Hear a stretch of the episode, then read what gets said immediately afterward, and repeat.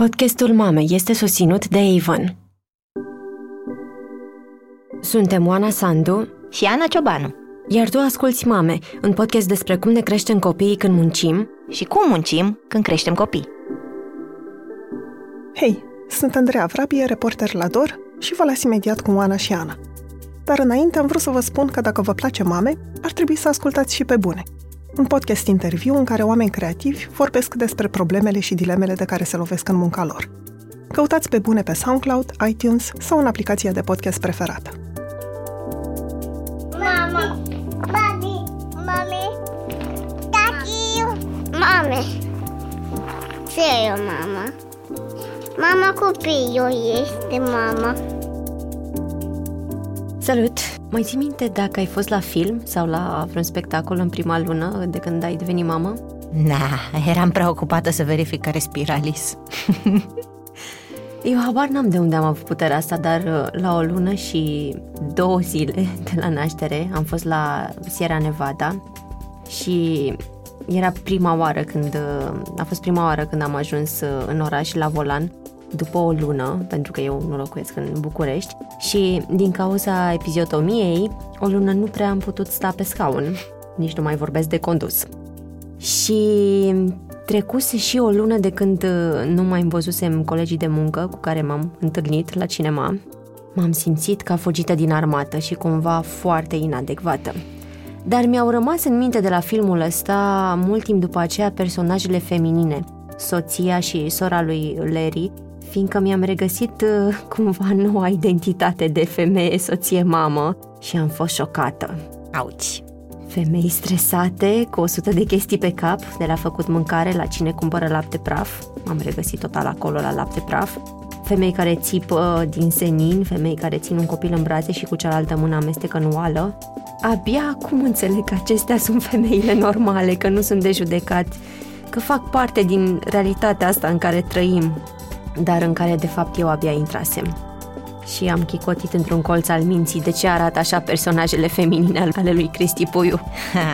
Te gândeai la declarația lui probabil care a prins multe mame Puiu sugera într-un interviu pentru scena nouă că după maternitate n-ar mai fi loc în cap pentru artă.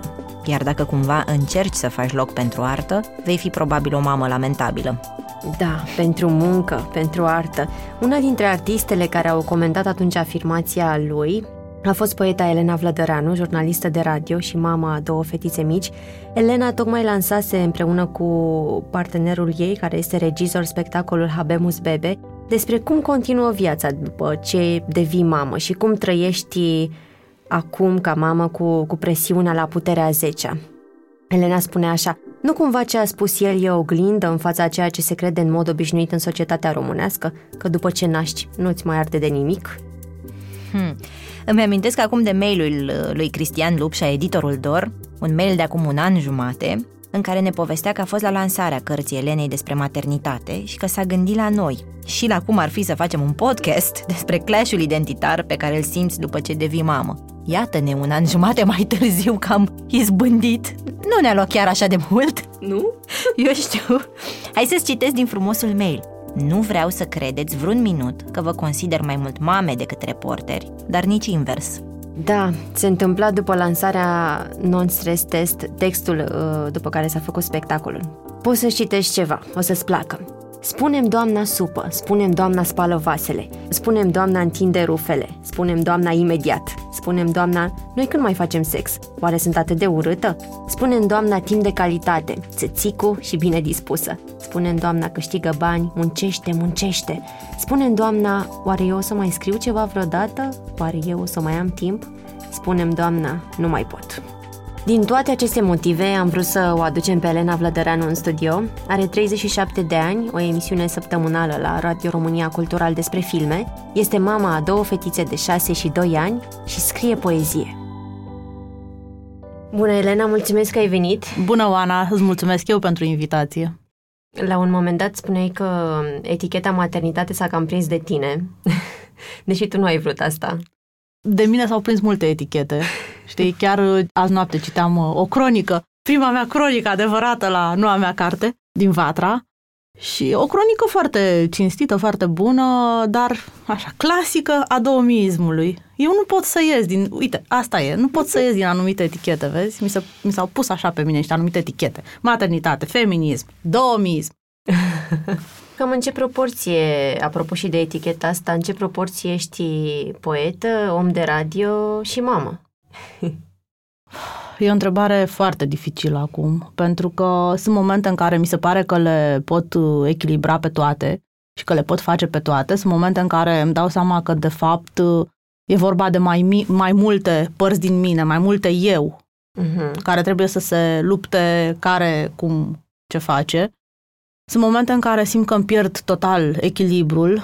Sunt momente cum am tot trăit acum din noiembrie de când mi-a apărut uh, cea mai recentă carte, Bani, muncă, timp liber. Și de când am avut uh, foarte multe lecturi și a fost așa o agitație publică pentru mine, am impresia că deci tot ce înseamnă de tot ce e legat de partea asta de casă, de maternitate, parcă nu mă mai pot conecta cu ele, ceea ce mă face să sufăr într-un fel, adică sunt mamă rea. Deci asta te, dezechilibrul ăsta te sperie, nu, nu Mă sperie, mi se pare că nu pot, nu pot tot timpul să-l țin în frâu, deși mă mint că reușesc, dar nu pot, pentru că, așa cum spune soțul meu tot timpul, amintește că nu le poți face pe toate mm. și cred că are dreptate. Da, deci e o perioadă, așa că mi-e foarte greu să răspund la asta cu proporții. Ce să zic, sunt 10% așa, 10% așa, 80% așa? Nu, nu, chestiile astea variază și tu știi foarte bine. Când am fost la, la spectacolul nostru test, eram mamă de doar câteva luni și am fost uimită de cât de mult gol a umplut uh, spectacolul ăsta în mine. Mă simțeam singură în perioada aceea cu un doliu interminabil după muncă și cu foarte puțini oameni care își mai aminteau de mine. Și mă întrebam dacă ai creat non-stres uh, pentru ca alte mame să se regăsească, să fie mai puțin singure sau atunci l-ai creat pentru tine? Uh, o să, o să încerc să-mi amintesc uh, cum a fost. Uh, după ce am născut, e vorba de um, acum șase, șapte ani aproape, deci la prima fetiță, am intrat așa într-un fel de bulă, de bulă a, mam, a relației mamă-copil, mm-hmm. în care totul funcționa între mine și între mine și, și bebeluș. Era o relație de lapte, dacă vrei. Dar după un, Bineînțeles că a fost și un fel de depresie după naștere, mă simțeam așa cum ziceai tu, mă simțeam extrem de singură, extrem de, într-un loc extrem de neadecvat. Mi se părea că nu sunt adecvată cu ceea ce trebuie să fac, ce trebuie să fac, cum trebuie să fac, fac bine, nu fac bine. Și în timpul ăsta, de cam până pe la șase luni, nu m-am gândit deloc la scris, la cine sunt eu, la muncă, la presă, la radio, la nimic. Uh-huh. Deși îmi lipsea foarte mult, pentru că până să avem uh, primul copil, uh, noi, uh, eu și soțul meu, care e regizor de teatru, Robert Bălan, eram așa activi, nu, ne, nu, ne, nu, lips, nu pierdeam nimic. Mergeam la lansări de carte, la expoziții, la filme, la spectacole, eram peste tot, practic. După care, într-o dată, s-a rupt. Dar nu am simțit asta decât uh, treptat. Te așteptai la asta sau vă făcuserăți un nu, plan pentru Nu, asta? eu nu puteam să trec de momentul nașterii. Pentru mine ăla era un punct, un punct terminal, așa. Și de m-a luat cumva prin surprindere. Fiecare din noi a rezistat în felul lui. Ei, și după șase luni am început să am, așa, ok, îmi veneau tot fel de idei. Să te dezmorțești. Da, simțeam că încep să mă reconectez cu partea asta din mine, știi?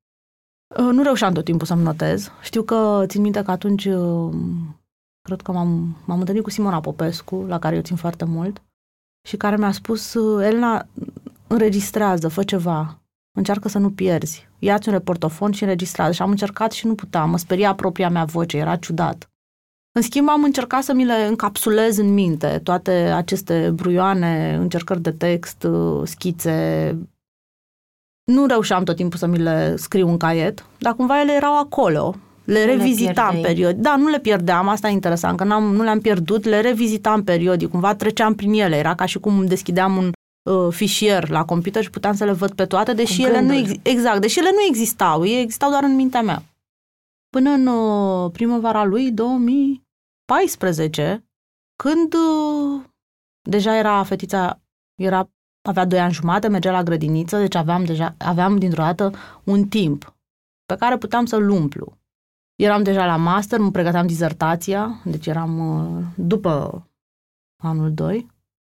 Și munceai deja la radio? Deja a început să-mi treaba la radio, pentru că atunci am prins perioada aia cu diferența între un an și doi ani de concediu de îngrijire, creștere și îngrijire copil și am optat pentru un an, deci am început serviciul când fetița avea 11 luni și atunci am luat și am, mi-am reluat și masteratul. A fost o perioadă foarte dură, atât pentru mine cât și pentru Robert, care a trebuit să stea foarte mult cu fata. Ei, și mi-am uh, am început să vărs toate chestiile astea, să le într-un document și am, am, am arătat acel document lui Robert, ceea ce eu nu fac. Eu nu prea, în timp ce lucrez, eu nu prea mă consult cu nimeni.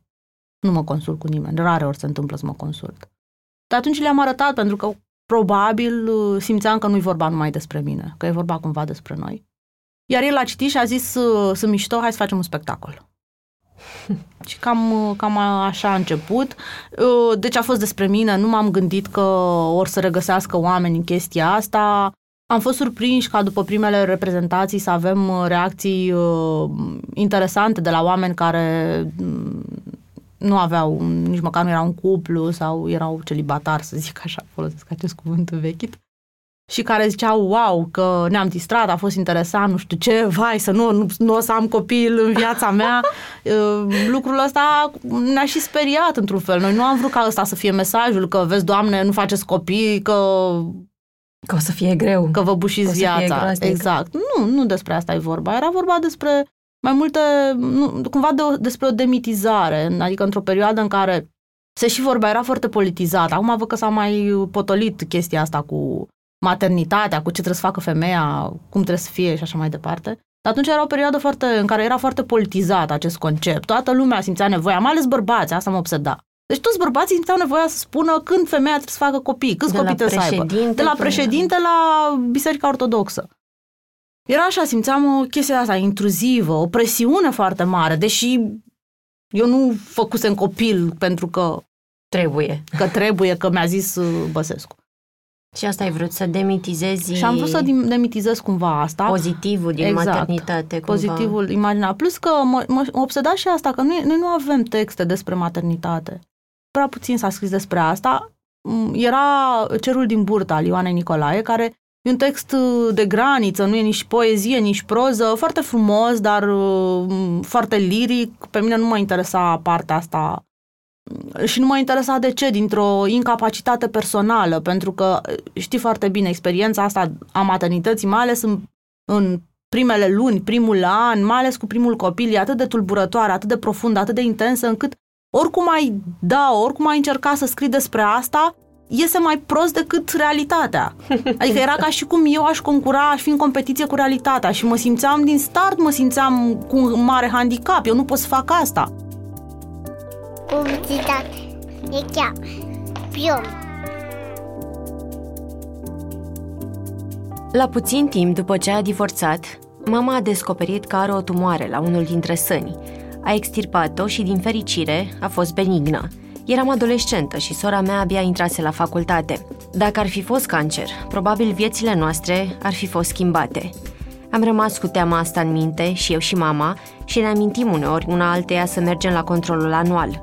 Mai ales după ce devenim mame, pentru că ne lipsește timpul, pentru că am preferat să ieșim la cafea cu o prietenă în loc să mergem la doctor, sau pentru că pur și simplu sunt prea multe de făcut, tindem să amânăm controle medicale de rutină. Eu și mama am mers recent la un control de sâni și suntem amândouă bine. ia și tu mama și mergeți la medic. Nu poți da timpul înapoi, dar îți poți dărui timp. Asta face Avon prin campania pentru sănătatea sânilor. Sprijină și luptă cot la cot cu femeile diagnosticate, dar se preocupă și de depistarea precoce a cancerului de sân. Publicitate. E chiar. Pion. Non-stress test a venit și ca un răspuns la presiunile pe care le simțeai uh, nu doar cele politizate, ci și din interiorul, nu știu, grupurilor exact, de mame. Exact, că și asta, adică era pe de-o parte partea asta politizată, pe de altă parte era chestia aia că, vai, ce minunată e relația mamă-copil, ce minunate simți, te schimbă, alăptat. Uh, Iubire necondiționată. Exact, toate chestiile astea de parentaj care, de, de care noi habar n-aveam. Atunci și ne-am lovit, așa am intrat cu nasul în ele și am... Adică toată chestia asta, toată cultura asta, puericultura asta, e un lucru absolut nou pentru generația noastră de părinți. Cred că generația copiilor noștri, ei vor fi cumva o generație de sacrificiu, din acest punct de vedere, al uh, modalității de creștere. Pentru că se nasc din extremele astea, extrema în care ne-am Pentru fost că noi nu crescuți. știm, pentru că noi de fapt nu știm. Noi vrem să, să rupem cu modelul în care am fost noi crescuți, în care pedeapsa, rușinea, nu neapărat pedeapsă corporală, că poate nu toți dintre noi am luat bătaie, dar chestia aia că ești, te, stai cu mâinile la spate la colțul, la colțul de rușine, La colțul de rușine, sigur. da? Uh, rușinea, Nu e că trebuie frumos. să fie rușine, Ești știi? urâtă când plângi. Ești urâtă când plângi. Exact, toate chestiile alea. Noi vrem să... Noi, așa am simțit noi că trebuie să rupem cu asta, numai că nici nu avem ceva să punem în loc. Noi suntem așa, bâșbâim. Experimentăm, Improvizăm. improvizăm, experimentăm, uh, uh, punem botul la niște chestii care ni se pare nouă că sună bine din aceste cărți de uh, parenting, uh, care sunt niște traduceri. Și asta e interesant, pentru că toate cărțile astea sunt scrise într-o anumită cultură și există niște conexiuni între uh, spațiul, spațiul sociocultural, etnografic, cum vrei tu, știi, și uh, creșterea copilului. Mi se pare destul de riscant să vii să aplici niște lucruri din America, scrise în America, de exemplu, să le aplici aici în Europa, într-o țară din estul Europei, într-o țară care a avut istoria pe care a avut-o, care a avut această, uh, a- acest hău de 50 de ani de comunism. Despre ce vorbim noi aici? Chiar spuneai că generația în care ai, cres- ai crescut tu probabil că nu a avut toddler. Erau bebeluși care săreau direct de la sânul mamei la trei luni, odată cu diversificarea cu mări și biscuite, la copii care se maturizau știind ce înseamnă rușinea, frica, bătaia, ascultarea. Și ce facem acum uh, după tăvălugul ăsta de informații la care avem acces? Reînvățăm sau învățăm blândețea? Tu cum ai făcut? Că ai N-am. avut toddleri. N-am făcut, am toddler. Hai, chiar. Of, e foarte, nu, deci la mine, la noi, nu e, niciun caz nu e un model, pentru că nu m-a speriat uh, lucrul ăsta, m-a, m-a speriat chestia aia de care ziceam cu rușine, cu nu știu ce. Uh-huh. Numai că o altă, o altă chestie, la fel, care se explică prin contextul socio-politic în care am crescut noi și în care au crescut părinții noștri, care părinții ai noștri sunt crescuți de niște părinți din generația războiului, niște, cum ar bunicii noștri, da? Bunicii noștri nu știau lucruri, sau foarte puțin dintre ei se pricepeau la arătarea afecțiunii, la a vorbi despre iubire, la a vorbi despre corp, la a vorbi despre percepția individului într-o anumită comunitate, mică, mare, în familie, la școală. Cei mai mulți dintre părinții noștri au crescut în uh, familii numeroase, în care existau bunici, străbunici, părinți și copii, trăiau toți în aceeași casă. Ideea de intimitate era pusă sub preș pentru că nu aveau un cotro. Asta era, asta era vremea, da? Ei, părinții noștri, la rândul lor, au învățat foarte, sau nu că nu au învățat, nu au avut acest model. Cum îi transmiți tu copilului tău că îl iubești? Vorbești despre iubire. Eu știu că mama mea, de exemplu, mi-e foarte clar în minte lucrul ăsta. După 90, când au început filmele americane, filmele siropoase, filmele, telenovelele, toată ziua, bună ziua, îi spuneau, te iubesc, te iubesc. Wow. Și țin minte această um, justificare a mamei mele, care îmi zice, eu nu, eu nu spun te iubesc, pentru că iubirea e dincolo de cuvinte. Sigur, ea avea dreptate, are dreptate. Dar când ai uh, 10 ani, 11 ani, să auzi asta, te cam troznește, știi? Nu prea știi cum să o iei. Nu, nu știi să o iei, nu știi ce să faci cu ea, nu, nu ai tu însuți, nu mai ai un model, înțelegi? Cum, cumva mi s-a părut și încă simt asta că anumite lucruri care țin de a arăta, em, chiar și a arăta empatie, empatie cu un copil care urlă foarte rău că s-a lovit, că îl doare burta, că nu știi ce are, dar urlă. Ei, să arăți empatie, să arăți afecțiune, să arăți iubire. Mi s-a părut că pe astea a trebuit să le învăț Și să le muncești cumva, eu și așa să le simt. muncesc, exact. Nu au venit din interior. Abia ulterior, acum la, cu al doilea copil, mi se pare că au început să se așeze, am început să le internalizez, să le să mă conțină lucrurile astea. Înțelegi ce spun? Apropo de muncă, munca nu cea de acasă. Cum uh, găsești timp, și nu doar timp, spațiul ăla emoțional și, și mental ca să scrii? E mai greu de când ai devenit mamă? Sau e mai ușor că ești pe eficiență? Uf, e și mai greu și mai ușor, dacă vrei. Adică e un lucru pe care și pe care îl repet și soțului meu. Lui a fost mult mai greu în toată perioada asta, pentru că eu având un job fix, el lucrează în mediu independent, cumva el a trebuit să sacrifice, dacă vrei, că eu să pot să merg la job. Și el a stat foarte mult cu copiii, chestia asta e foarte solicitantă. E o chestie, asta fac eu o paranteză, da? Ă, să scrii e relativ simplu, da? Okay, ai nevoie de, pui acolo, ai nevoie de o hârtie inițial, un computer, îl cu tine, asta, și la baie. Pot să-mi iau laptopul cu mine, stau 5 minute și pot să scriu ceva dacă am ce scriu. Să faci teatru e altceva. Să faci teatru, poți să faci teatru într-o sală, poți să faci teatru cu niște oameni, sau chiar și singur, dar tot trebuie să-l faci într-o sală, ai nevoie de public, ai nevoie de promovare, una peste alta ai nevoie de bani, ai nevoie de timp. Da? E, mult mai, e mult mai complicat. Lucrurile stau mult mai complicate atunci când faci altceva decât literatură.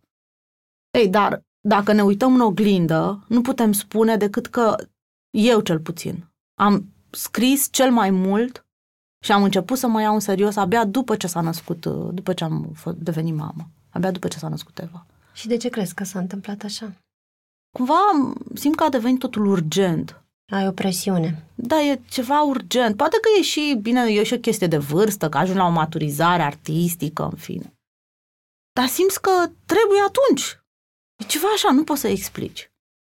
Dar totodată, da, e foarte dificil, pentru că, da, vezi, lucrurile se leagă. Până să avem copii, aveam timp, chiar dacă am avut o perioadă destul de lungă în care am avut două joburi amândouă oarecum full-time, adică lucram și în presa scrisă și la radio deja, unde aveam emisiune zilnică.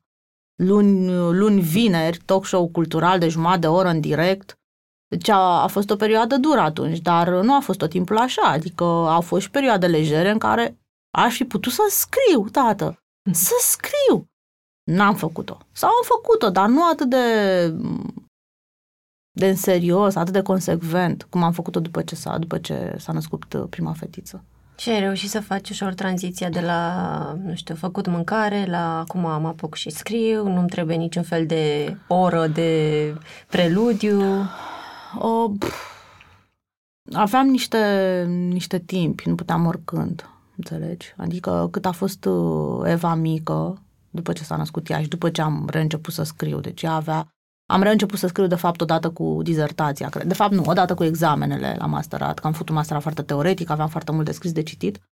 Iar lucrul ăsta îl făceam de obicei între 4 și 6 dimineața. Eu sunt, oricum sunt o fire matinală, merge mintea mai bine dimineața, mi se potrivea programul ăsta, deși eram praf toată ziua și eram foarte obosită și la 9 adormeam înaintea ei.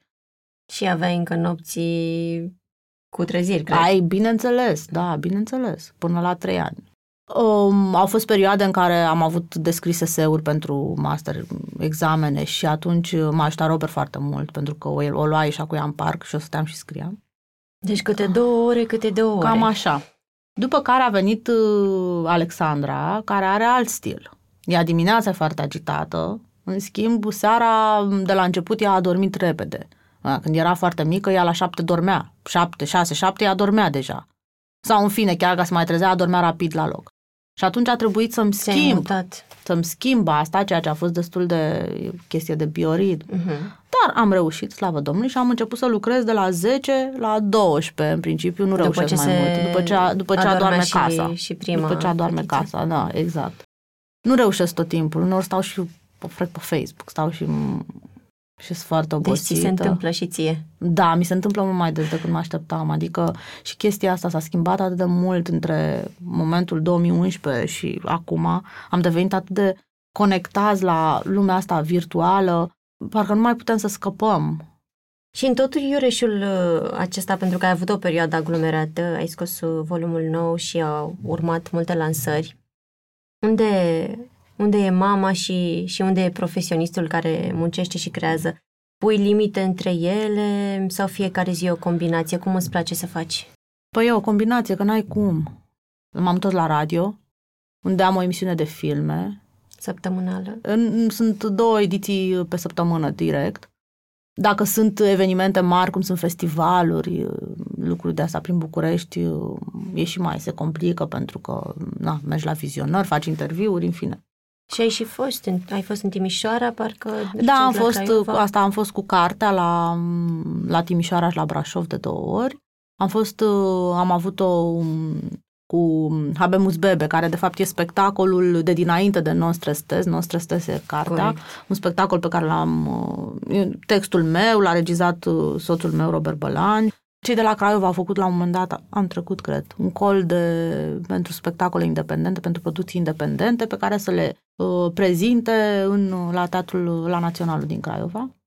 Și am fost și noi printre cele câteva spectacole selectate.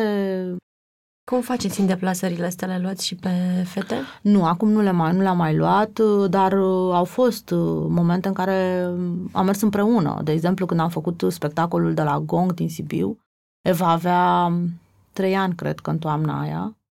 Am mers inițial în, uh, în vară să vorbim și să, să vedem echipa și așa. Mers cu ea. După care ne-am întors iar la începutul repetițiilor, am mers iar cu ea Robert a rămas acolo și a, a lucrat o lună, timp în care cred că am mai mers noi în weekend și știu că era, a fost chiar, au fost niște momente foarte amuzante și foarte așa, că Eva era mică și la un moment dat eram, uh, cred că înainte de premieră, când am, am mers și am stat și eu mai mult și stăteam la repetiții și la un moment dat era somn. Și băieții de acolo din teatru nu știu de unde au făcut loc rost de un pat dar era de asta care se strânge, dar era foarte mare și l-au adus acolo, l-au pus în sala de repetiții, hai culcă-te. Mai vine, n-a vrut să doarmă, uh, a văzut spectacolul ăla de zeci de ori, Prințesele Spion se cheamă, era un, un spectacol pe care l-a făcut textul meu, făcut de Robert, pentru copii mici și familii. Deci se poate? Poți să le faci pe a toate? A fost greu, a fost foarte greu. După care a fost un moment foarte dur când uh, am avut uh, spectacol la Naționalul din Târgu Mureș și am mers la fel să cunoaștem echipa în timpul verii și na, nu aveam încotro. Poate că ar fi fost bine să fi luat o bunică cu noi, dar și asta e foarte dificil, în fine. Și am fost noi doi cu Eva, care era măricică, deci avea deja 5 ani. Nu, aproape 5 avea. Așa, și Alexandra, care era mică, avea mm, jumătate de ani, ceva de genul ăsta. Era mititică rău. Și era foarte cald și mm, o căldură de aia sufocantă, foarte, foarte, foarte cald. Ei, și am vrut să, a, să merg și eu să stau la discuții cu actorii, să ne lămurim ce și cum era prima lectură a textului și n-am reușit. Atunci n-am reușit. Pentru că Alexandra a început să plângă foarte rău, a trebuit să plec, că nu se putea.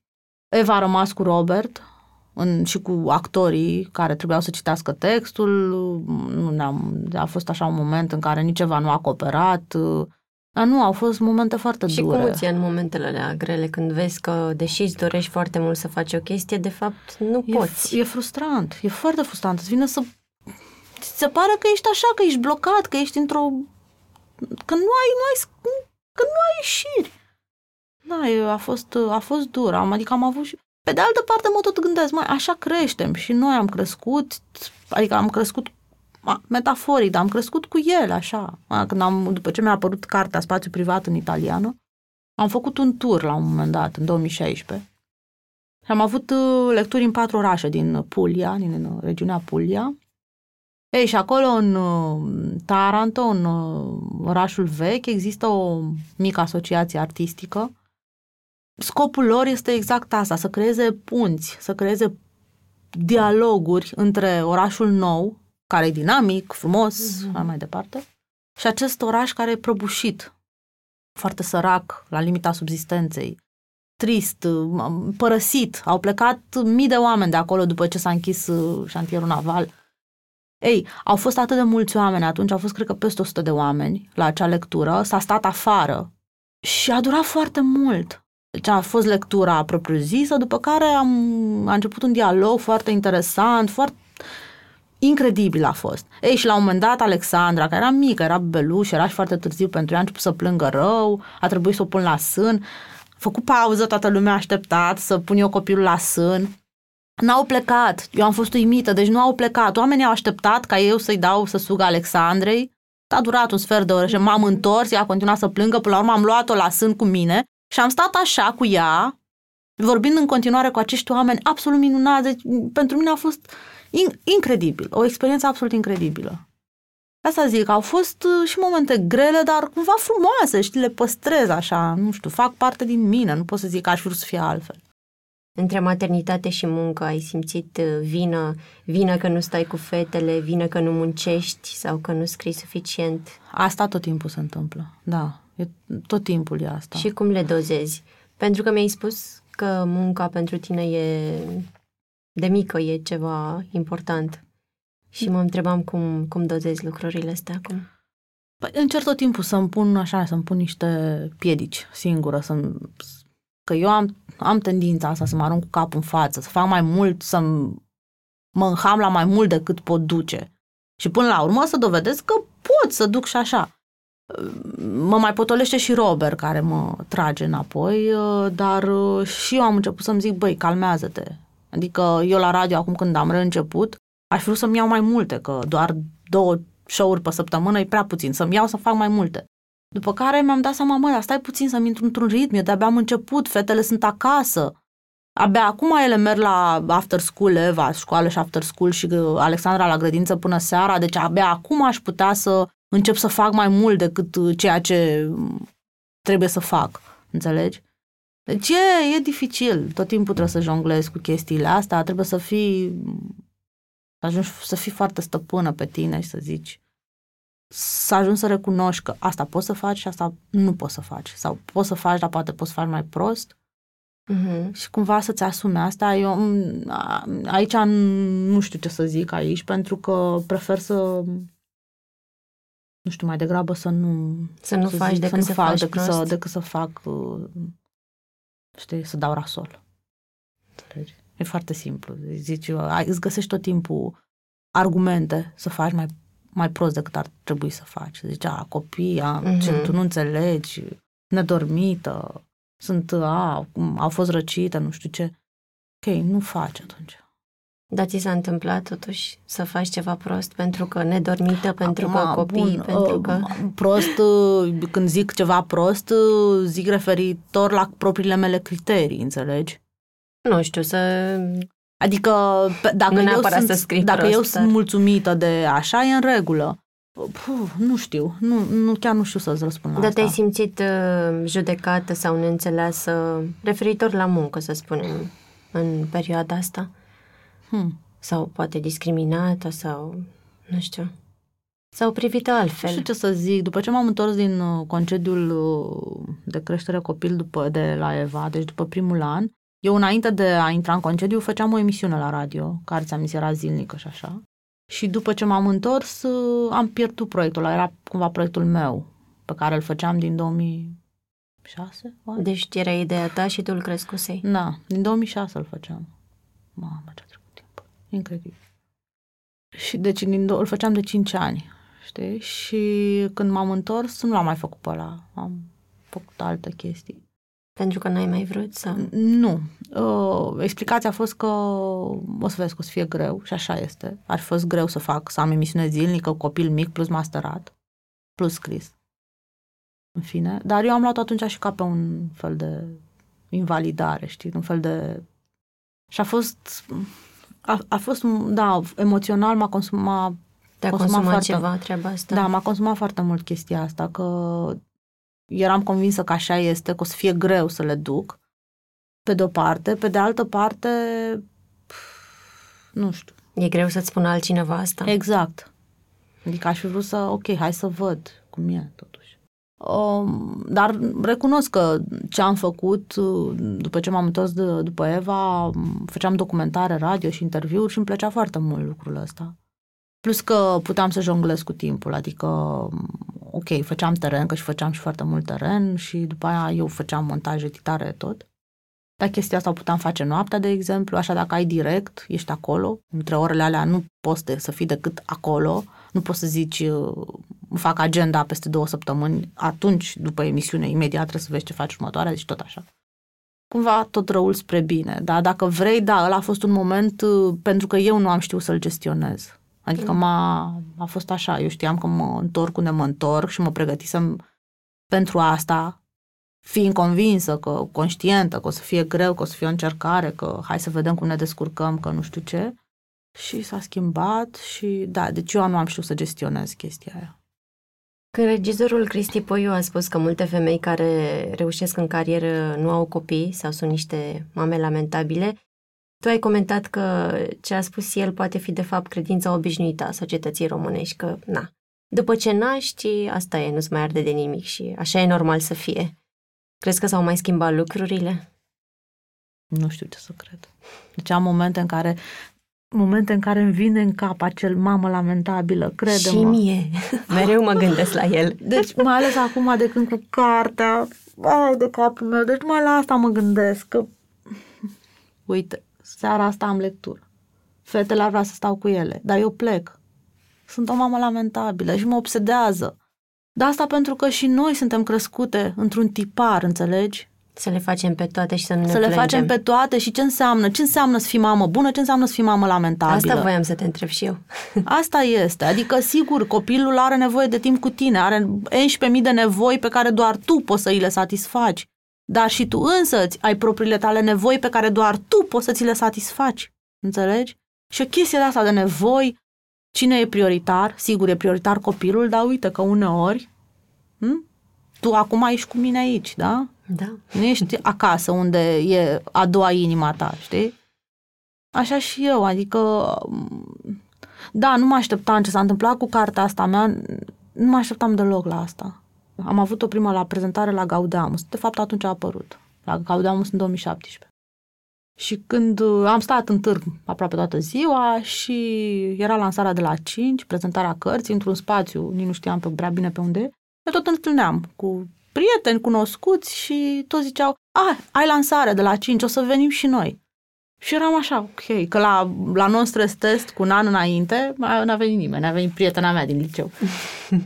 și cred că alți doi prieteni, dar asta a fost tot. Și acum mă gândeam, nu o să vină nimeni. Și când am ajuns acolo, era deja plin.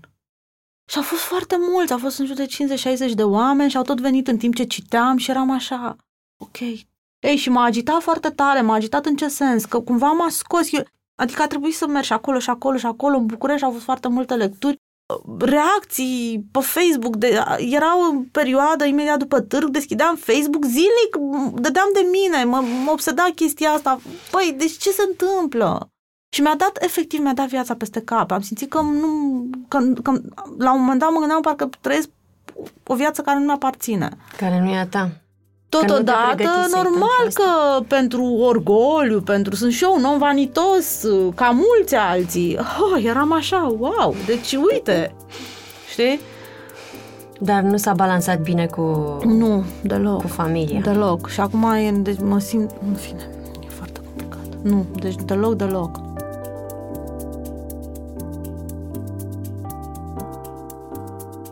Publicitate. E chiar. Pion. A fost odată o vreme în care aveam atât de mult timp pentru tot felul de ritualuri că mă pufnește și râsul acum. Înainte să mă apuc de scris, aprindeam bețișoare parfumate cu vanilie și mi-aranjam lângă tastatură cafeaua și ciocolata cu mentă. Uneori mă dădeam și cu parfum. Acum, cu pijamaua pătată de lapte și cafeaua rece, mă mulțumesc cu laptopul pe colțul mesei din bucătărie, înconjurată de vase nespălate și de resturile cinii lui Alice. Ca mamă, am descoperit că pot să scriu chiar și așa, dar pe cuvânt că e mult mai bine să te surprindă din când în când o aromă plăcută care vine de la aparatul Airwick Freshmatic. E un refresh de care am nevoie și din fericire e un task de care nu trebuie să mă ocup. Îl programez și își face singur treaba. Airwick Freshmatic îți împrospătează casa și starea de spirit. Publicitate. E chiar. Pion. Păi și tu ce crezi că e o mamă bună? Nu știu ce e o mamă bună. Cred că o mamă bună e o mamă care aberez, îți dai seama, improvizez. uh, care știe nevoile, încearcă să și le satisfacă, da? Și cu nevoile astea satisfăcute și destul de stăpână pe sine și destul de echilibrată, emoțional, profesional, e dispusă și capabilă să satisfacă nevoile, nevoile copilului. Sună ca din carte. Ca din carte, nu vezi? Cum găsești echilibrul? Vreau să citesc ceva din, uh, din non-stress test, că e o porticică care pe mine mă obsedează în fiecare zi. Cine doarme mai mult, cine muncește mai mult, cine stă mai mult cu copilul, cine se distrează mai mult, cine iese mai mult, cine vede mai multe filme, cine citește mai multe cărți, cine vede mai multe spectacole, cine întâlnește mai mulți oameni, cine spală mai multe vase, cine face mai des de mâncare. Pe toate le iau în fiecare zi și mă gândesc. Nu sunt eu. nu fac nimic mai mult dintre toate astea. Și nu știu, mă compar așa cu multe mame, unele existente, unele imaginare.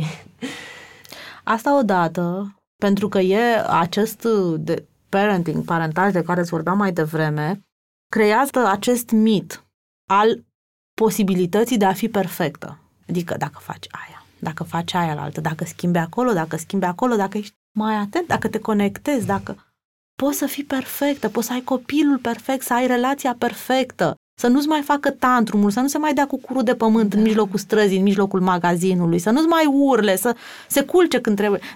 Și poți să și muncești? Poți să și... Wow. Deci e impresia asta că dacă urmezi un...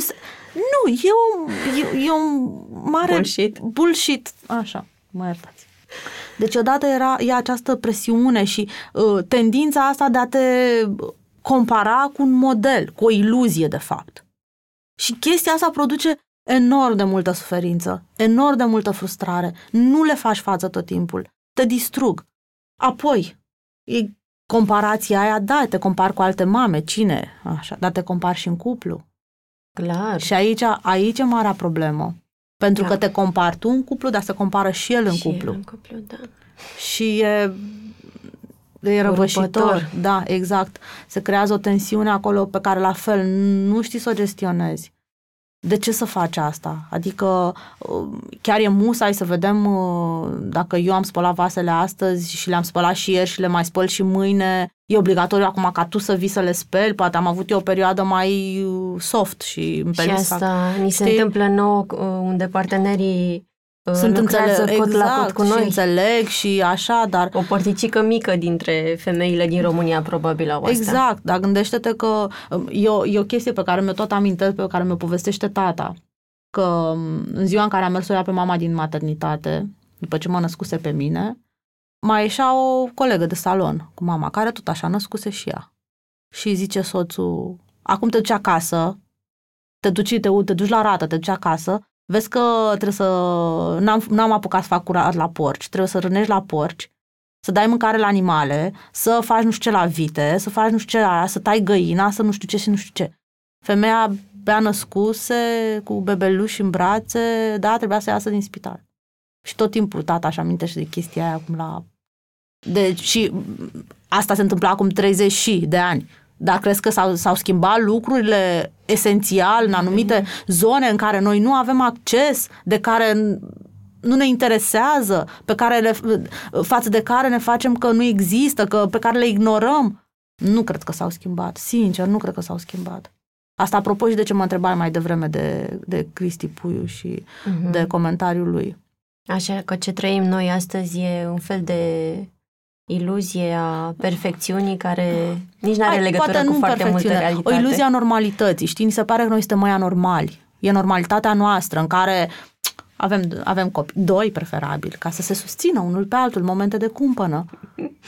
Copiii merg la școală și la after school, unde fac engleză, germană și nu știu ce. Și multe alte activități. Și multe alte activități, exact. Copilul unde merge? La grădiniță, la Waldorf, la Montessori. De ce? Pentru că și așa mai departe știi, chestia asta că îi dai mai bine, îi dai mai binele, mai binele cui, mai binele copilului sau mai binele tău, de care tu ești convins că ție ți-a lipsit și de care ai nevoie acum. Știe ca în chestiile alea foarte cunoscute că tatăl care are 30 plus îi cumpără copilului nu știu ce avion cu nu știu ce elice și ca abia așteaptă el să joace. Pentru că, de fapt, e vorba despre el. Lui a lipsit acum, știi? Mulți ani. Asta e și cu acest bine al copilului, această teama noastră de uh, educație, știi, că mamă merge la școală, aulă, dacă îi, îi ucide creativitatea, îi face nu știu ce, îi... ea nu asta, e vorba despre noi, noi suntem anxioși. Ceva de, de final. Ce pui între maternitate și muncă, dacă ar fi să pui niște cuvinte? Oh. Puh. Nu știu, cumva de când sunt în București a trebuit să mă lupt cu mai multe roluri, cu mai multe etichete, cu mai multe prejudecăți legate de aceste roluri și de aceste etichete. Inițial mi s-a spus nu poți să scrii presă și să scrii literatură în același timp. Nu poți să scrii critică literară și poezie în același timp. Nu poți să aia, nu poți să aia la altă. Nu poți să fii și mamă și să și rămâi și scriitoare. Mă loveam tot timpul de s-au schimbat, dacă stau să mă gândesc, lucrurile s-au schimbat esențial. Acum nu o să mai auzi pentru că a devenit un fel de bun simț, de teamă de a fi judecat, de a fi etichetat, știi, să zici că, a, păi, e normal că scrie mai prost, că e femeie. Bineînțeles că el scrie mai bine. Și tot așa, știi? Bineînțeles că el trebuie să fie într-o listă de cele mai bune cărți. Bineînțeles că cartea lui trebuie, că volumul lui trebuie să fie mai bun pe, primul, pe un loc în față față de al ei, că na, e bărbat. Nu mai auzi chestii de astea, înțelegi? La fel, nu mai auzi că, păi, a născut acum, nu o să mai scrie. Nu o să mai fac artă, nu o să mai, nu se mai au lucruri de astea. S-au schimbat esențial. Dacă când am venit în București, auzeam tot timpul. Fără să vreau, veneau la mine, așa mi se pare că le atrăgeam ca un magnet. Poate că rezonam eu la ele și de-aia le-am și ținut minte. Ei, și acum știi chestia asta, ce pun între muncă și maternitate, ce zic eu acum, poate peste o lună o să spun altceva, peste un an o să spun altceva, peste 10 ani o să spun altceva, este că poți să le aduci împreună. Cumva. Poți să le aduci împreună. Da. Mulțumesc tare mult! Eu îți mulțumesc! Podcastul Mame este produs de Dor. Ideea a fost a lui Cristian Lupșa. Gazdele sunt Oana Sandu și Ana Ciobanu. Tema muzicală este un musical postcard de Răzvan Gabăr. Editor de sunet Horia Baldea și identitate vizuală Loreta Isac.